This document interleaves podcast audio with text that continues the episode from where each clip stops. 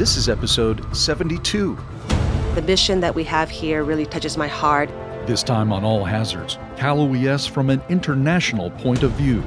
The world is watching us, how we respond. Countries want to come and visit and learn from our subject matter experts. Delegations visiting from around the globe doubled in 2019.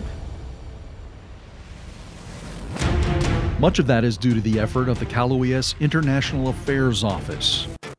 Monday, we have a Korean delegation. There's two professors from the University of Seoul who have done extensive research on alert and warning, and they want to come and see how California does our communication and, uh, and alert and warning. But I also felt that was a great opportunity for us to learn from them.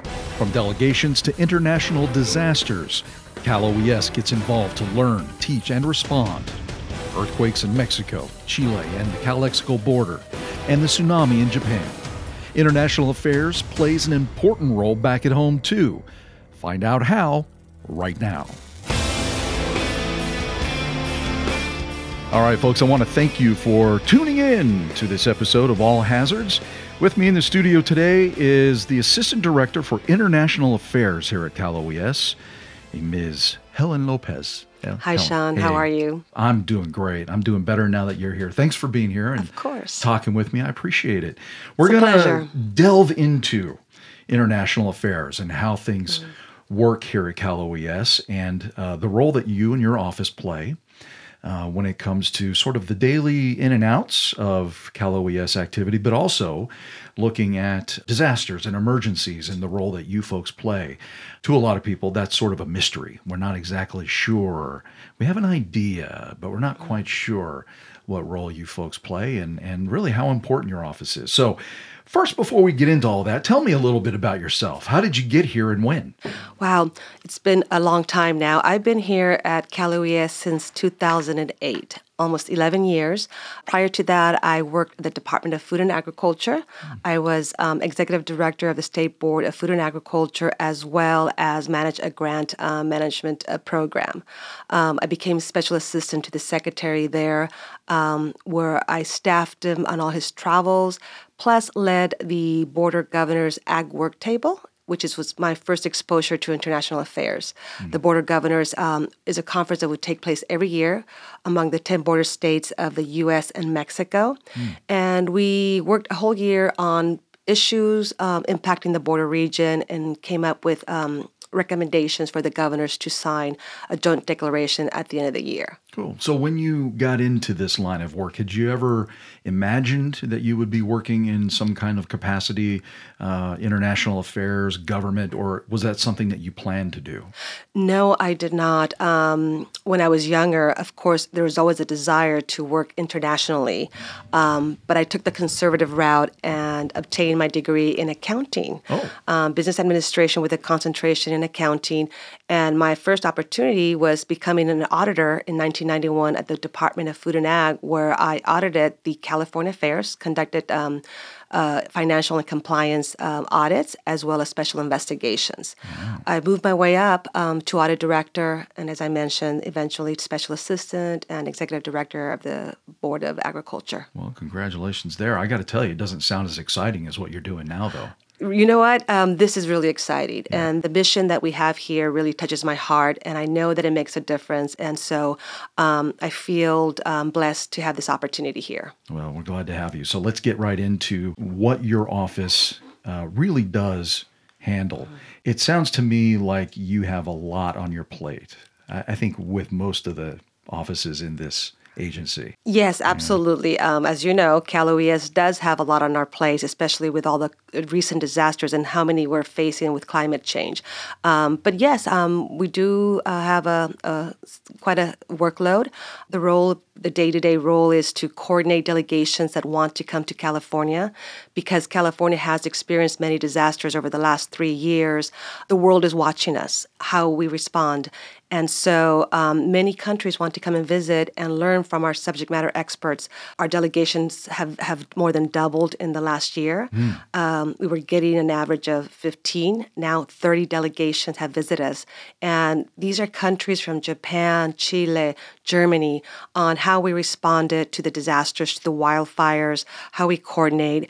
We share our best practices, our lessons learned, um, and the technology that we use to successfully combat these fires. Mm. I know we've had, uh, at least in my involvement, we've had uh, the folks from um, New Zealand, uh, from uh, was it the state of Victoria? The state of Victoria. That's mm-hmm. that's absolutely correct. And so that um, evolved uh, through an MOU, memorandum of understanding, that our director entered in with the state of uh, Victoria in Australia. And when we had the fires in 2017, the Tubbs fire, where it was just a very devastating fire, we were able to coordinate and bring firefighters from Australia and New Zealand, approximately 40, mm. to help us um, combat the fires, as well as them um, sharing their experience experience and expertise with us, and them also seeing what our firefighters do and how they respond to the fires. So we're learning something from each other. Always. We're yeah. mutually always learning from each other um, mm. to share our best practices on drought, um, earthquakes, uh, floods, and wildfire response when you're talking about these visits that we're getting from such a wide variety of countries that's sort of the daily thing but now we're we're getting into a little bit more of the the disaster and emergency world let's talk about uh, i think the most recent big one that that really stands out in our mind and that's the Camp Fire that happened in paradise did so much devastation there and that was of course that broke out on november 8th of 2018 what was your office's role? What, what did you guys do for that? Our role was to reach out to the vulnerable communities. Um, vulnerable communities are the people that do not speak English, um, that are immigrants, farm workers, the indigenous from Mexico that ha- that we have a large population here, reaching out to them to see what needs they need during mm-hmm. these disasters, um, how can we help them? How can we provide resources um, to them? Um, because, as you know, many do not go to the shelters. Many do not go and seek the assistance in the local assistance centers because they're afraid because of what's happening at the federal level. So they want to see people that they can identify with and trust. And so my role is uh, reaching out to the NGOs who work with them um, and identifying what those needs are and reporting it out to our executive team, the Unified Coordination Group, mm. so that they can we can strategize on how to provide those resources to them. I also attend public um, forums for them in Spanish and provide them um, information and the resources in Spanish. Okay, so being a Latina, uh, I would assume that that gives you that that trust factor that not a lot of other. Uh, others might get. That, that is correct. They identify with me. A, a female Latina at this level of a position, they trust, they call me, and you know they feel that you know we are um, honest of what we're uh, offering. Do you have ever the opportunity to give them a little bit about your backstory? Sometimes very little. I haven't. Um, I always just keep to the professionalism, but I don't share my, my where I come from in my yeah. story. I have never done that. Would you be willing to share it with me? Uh, of course. Yes, absolutely. Helen Lopez will tell us about her life growing up and how it relates to her position as Assistant Director, International Affairs in just a moment. Number 12 of 13 children. My dad came with the Bracero program back in the day when my parents left Mexico and they drove from Mexico City, my mom pregnant, ready to give birth. They drove until they hit Phoenix, Arizona, and then she said, I think it's time. Looking ahead in this podcast, how Cal OES International Affairs plays a critical role with vulnerable communities at home seeing people sad and anguished about what they were going through and how they were going to feed their family. Let's get back to our conversation with Assistant Director of International Affairs, Helen Lopez. Tell me a little bit about your, your history. My history I'm number 12 of 13 children. My wow. dad came with the Bracero program back in the day. Um, and so he came here, and every year, him and my mom would bring one child.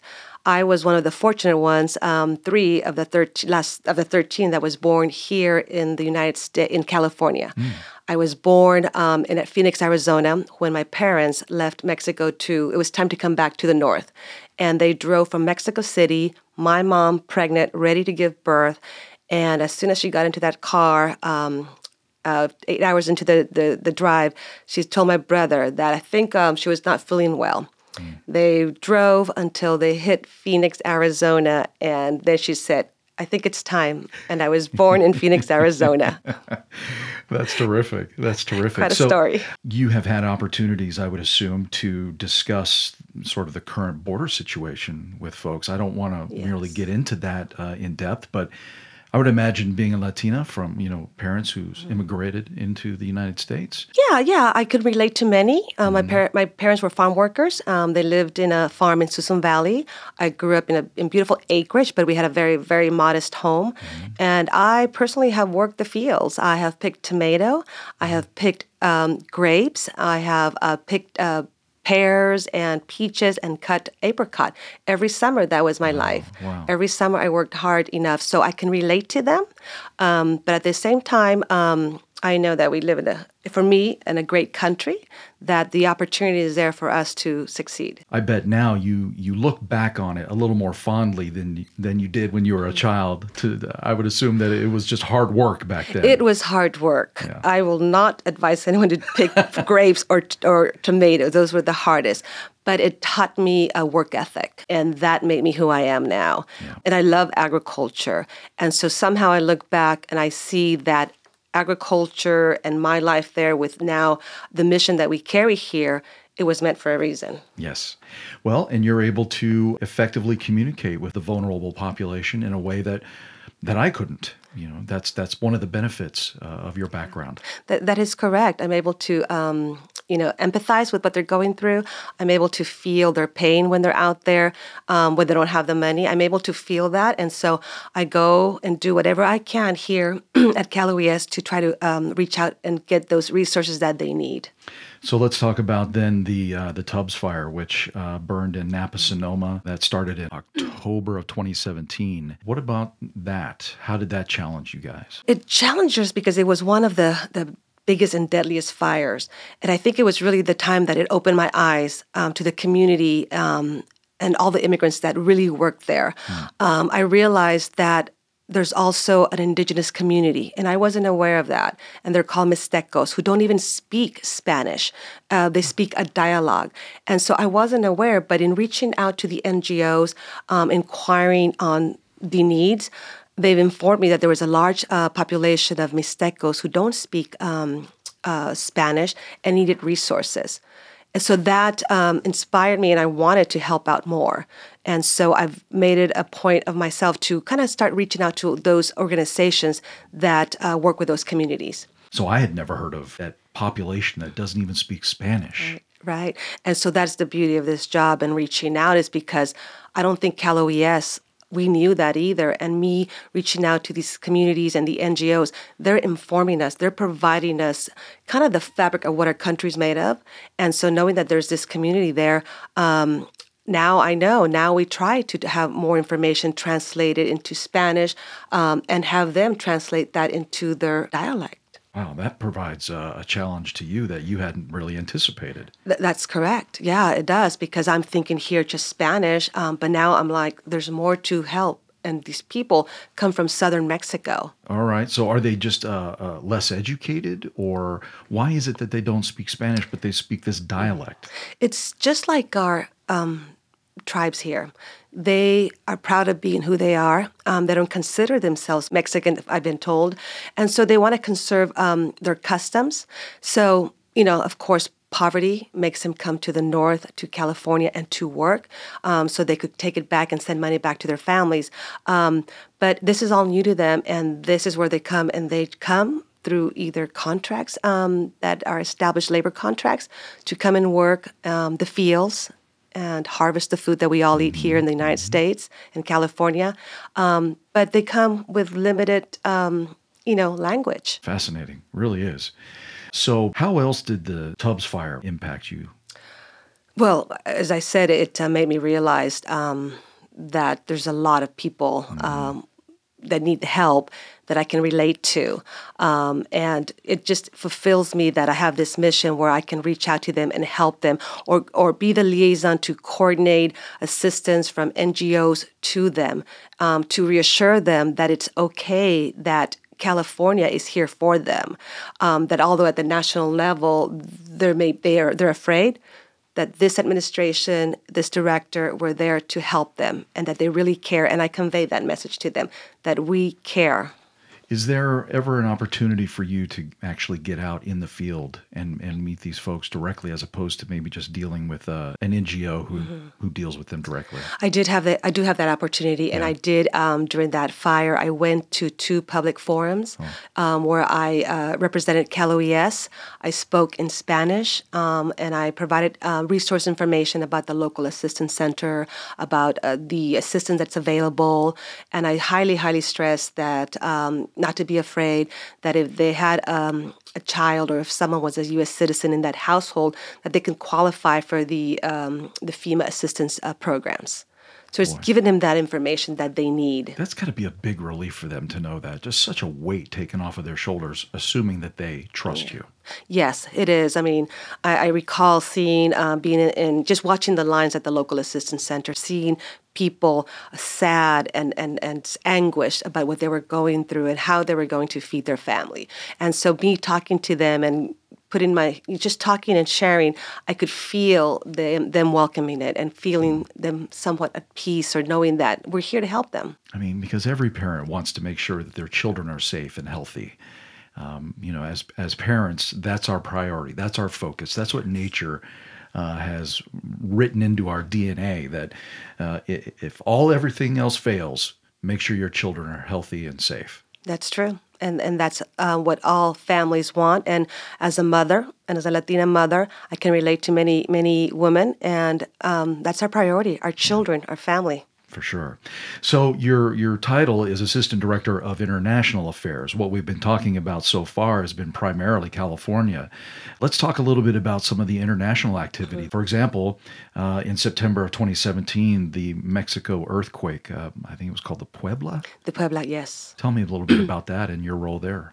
So my role there um, uh, is when something devastating or a disaster happens in another country, I reach out to the consulates. Um, that particular night, I reached out to the Mexican, Mexican consulate, Liliana Ferrer, um, to inquire how can California help on behalf of our director, governor's office, um, and the governor. How can we help you? And we exchanged information. We were on the phone probably till one in the morning, um, just sharing information, and she was relating it to Mexico City. And it's really saying to them, "We're here for you." If you need resources, we're here, whether it's um, just intelligence information that they also provide us so that we can communicate here to our governor's office. So there are going to be people who maybe aren't familiar with California's role and MOUs. Mm-hmm. Uh, memorandums of understanding. Explain to those people why California would even get involved in an mm-hmm. earthquake that happened in Mexico. As you know, earthquakes don't respect borders or disasters. We have a large, significant um, you know, uh, Mexican population here. Mexico is our neighbor. So whatever we can share to help um, another country with their disaster, you know, it's, it's, it comes from our heart. We help them with information, we help them with resources. Um, at the time, I think I was coordinating with some of our state agencies on sending teams to assess damaged buildings, urban search and rescue, to assist them in finding fatalities in Mexico. Has the current political climate impacted in any way your ability to do your job for Cal OES when it comes to Mexico? No. Okay. No, no, it hasn't. Our administration here, we help. Yeah. So whatever's happened at the national level um, has not really impacted my role mm-hmm. because when I reach out to these countries and Mexico specifically, it's on behalf of California, and I know the the views and the policies of this administration, and it is to help Calif- uh, all everyone and California for all. So, so in that respect, it hasn't. Good. I know that Mexican um, officials are a little bit sometimes reluctant, but as I explained to them our role and our um, and what we believe here in California and that we are for everybody, um, they welcome us. Oh, that's terrific. Let's talk about Chile. California for all, of course. Back to the conversation in a moment. On the way, Helen's work to bring international delegations to Cal OES for mutual benefit. Monday, we have a Korean delegation. There's two professors from the University of Seoul who have done extensive research on alert and warning, and they want to come and see how California does our communication uh, and alert and warning. But I also felt that was a great opportunity for us to learn from them. Our final segment with Helen Lopez begins now.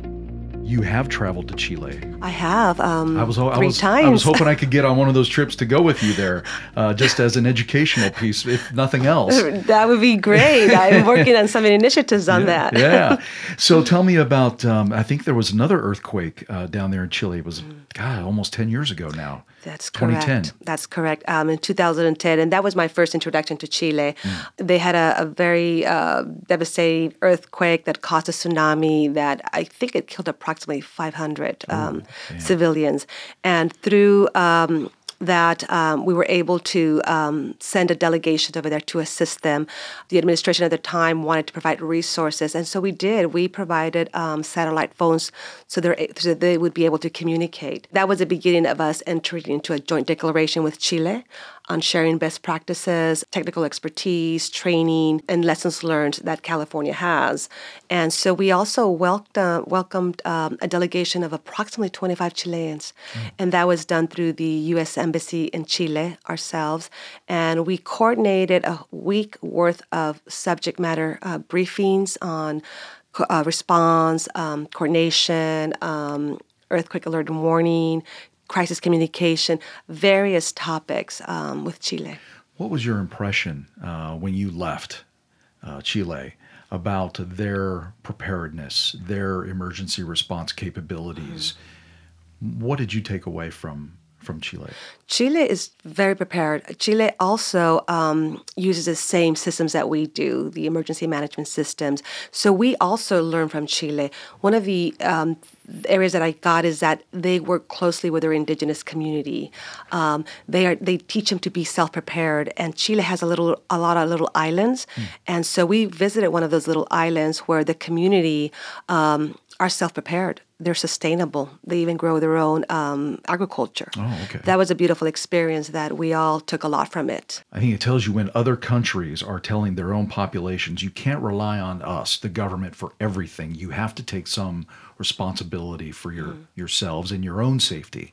It's exactly what we teach here. Right, and we saw that in Chile. That was a delegation in 2016. Uh, Cal Fire director and our director Mark Ghilarducci. We went there. We signed uh, two MOUs between Cal Fire and their counterpart CONAF, mm. us uh, with ONEMI. And we saw that, yeah, th- that's the message that they convey, and they want the community, the indigenous, to be self um, sufficient and reliant during an emergency. Yeah, you have to you have to look out for yourself. There is something you have to be able to help yourself as much as you can because it's going to hopefully really improve your odds yes. of recovery. You know, you mentioned tsunami down there, one that unfortunately killed about 500 people. I know the the earthquake that happened in 2011 off the coast of Japan uh, also created a tsunami, which we now know, boy, did a, a massive amount of damage to uh, the Fukushima nuclear power mm-hmm. plant. I think now it's considered the the worst nuclear disaster uh, since Chernobyl, which at the time was the worst. Uh, so now the worst in the mm-hmm. world. Right. Um, we of course uh, were afraid that there was going to be some tsunami effects here. Uh, mm-hmm. With that, that wave's got to go somewhere. Right. You yes. Know? It's going to come. Uh, it hit Japan and is going to come back all the way across uh, the Pacific Ocean and then possibly hit the Pacific Rim in some way. Tell me about your your efforts there. Um, the efforts there, I was in communication with our warning center. We were getting information from, I believe it was the National Weather on this potential tsunami. Um, it was we were watching it, and so I was uh, in communication with Baja California um, Civil Protection. I was in communication with Chile on that information. So as I got that information from our contacts, I provided that to Baja California and Chile so that we would all be on the same page and have the same information and help us prepare ourselves for this potential tsunami. Were they uh, on pins and needles talking with you? Did you get a sense that they were grateful to be able to talk with you? Yes, absolutely. They're always grateful. I always get that from them, um, especially that I'm speaking in Spanish to them, oh, yeah. that we could relate the same language and they could understand me. And Right. Oh man. So overall, you are a very busy office. How many folks do you have working with you? It's only me and what? one AGPA. What? yes. Get out. Only two of us. And so the demands have become a little bit um, overwhelmed. Um, and yeah. so we're working on hopefully you know, getting one more well, position. I'll tell you, if I spoke Spanish as well as you do, and I barely speak, I know cerveza, I know baños, I know, I know what I need to get me through. Uh, Tequila. um, if I knew enough, I would ask you, hey, let me come help you out because I think it would be a fascinating job. I it really is, do. It is fascinating. And one thing that I am doing, I am reaching out to those that speak Spanish within the agency and other languages. One of my future goals is to develop that network. Mm-hmm. And whenever we do have a, a disaster, then I could reach out and see if they could get activated and go to the field and be with the people and touch and you know provide the information that yeah. we need to provide. Oh, yeah. I'm also working with the Mexican consulate. There's 10 of them here in California. And we want to establish this disaster rapid um, team where when we have um, when there is a disaster they go to the field and work with their people and share the information and we're in contact constantly sharing information they're providing me what are the needs and then i work here within my colleagues to see how we can meet those needs good what do you have coming uh, immediately in the in the pipeline what do you have in the future uh, Monday, we have a Korean delegation. There's two professors from the University of Seoul who have done extensive research on alert and warning, and they want to come and see how California does our communication yeah. and, and, alert and warning.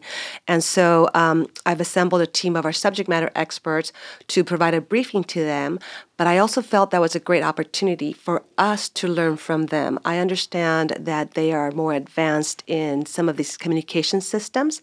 And so Ryan Arba, um, Dave Myers, uh, we're going to meet with them and hopefully uh, also, as always, um, obtain their expertise. So that's how California benefits from these um, international delegation visits. Oh, that's great. Anything else you'd like to add that maybe you haven't had a chance to discuss yet? Um, I would just say that you know another role of mine is that when the director travels internationally, um, my office is in charge of uh, coordinating the policy meetings with our counterparts or the many meetings that we're going to meet with, um, develop his agenda, his um, talking points. Um, so that's another role. And I work a lot with the State Department, Office of Foreign Mission here in California. There's a northern and a southern. And we share all the information um, during a disaster and they put it on their websites um, to pass it on to the consulate, um, the consulate corps. So, anytime that uh, we have the opportunity, I work with the Consulate Corps.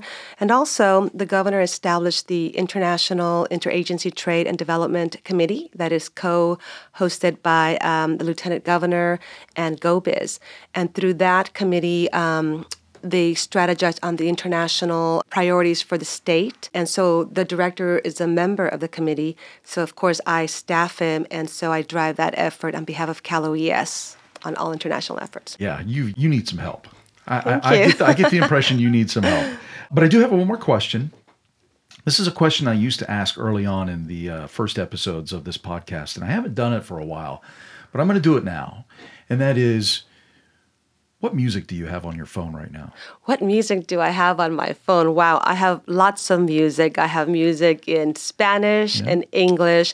I um, I, I, like um, some of those. Uh, you were just singing some of those songs, Marvin Gaye. Oh, yeah. um, What's going on? that, that is one? one? of my favorite yeah. ones. What's going on? Or um, you know, there's one lady. There's many that I like, and then in Spanish. So, what one have you played the most lately?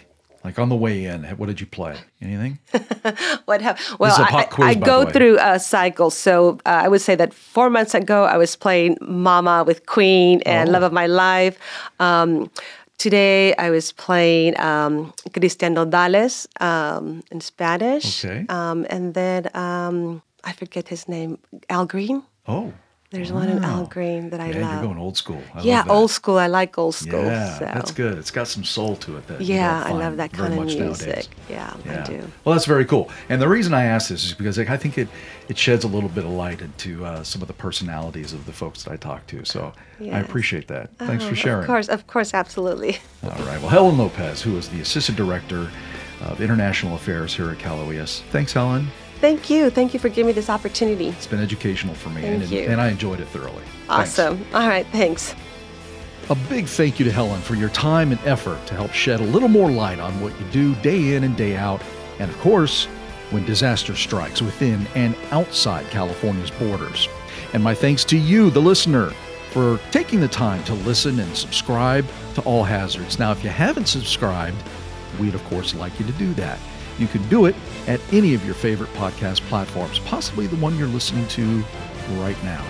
Now, if you have any questions or comments or even some ideas, email me at questions at caloes.ca.gov.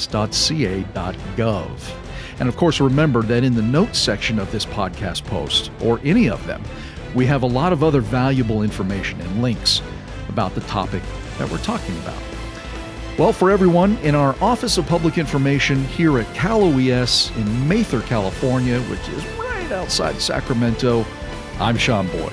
Take care and be safe. You've been listening to the Cal OES All Hazards Podcast.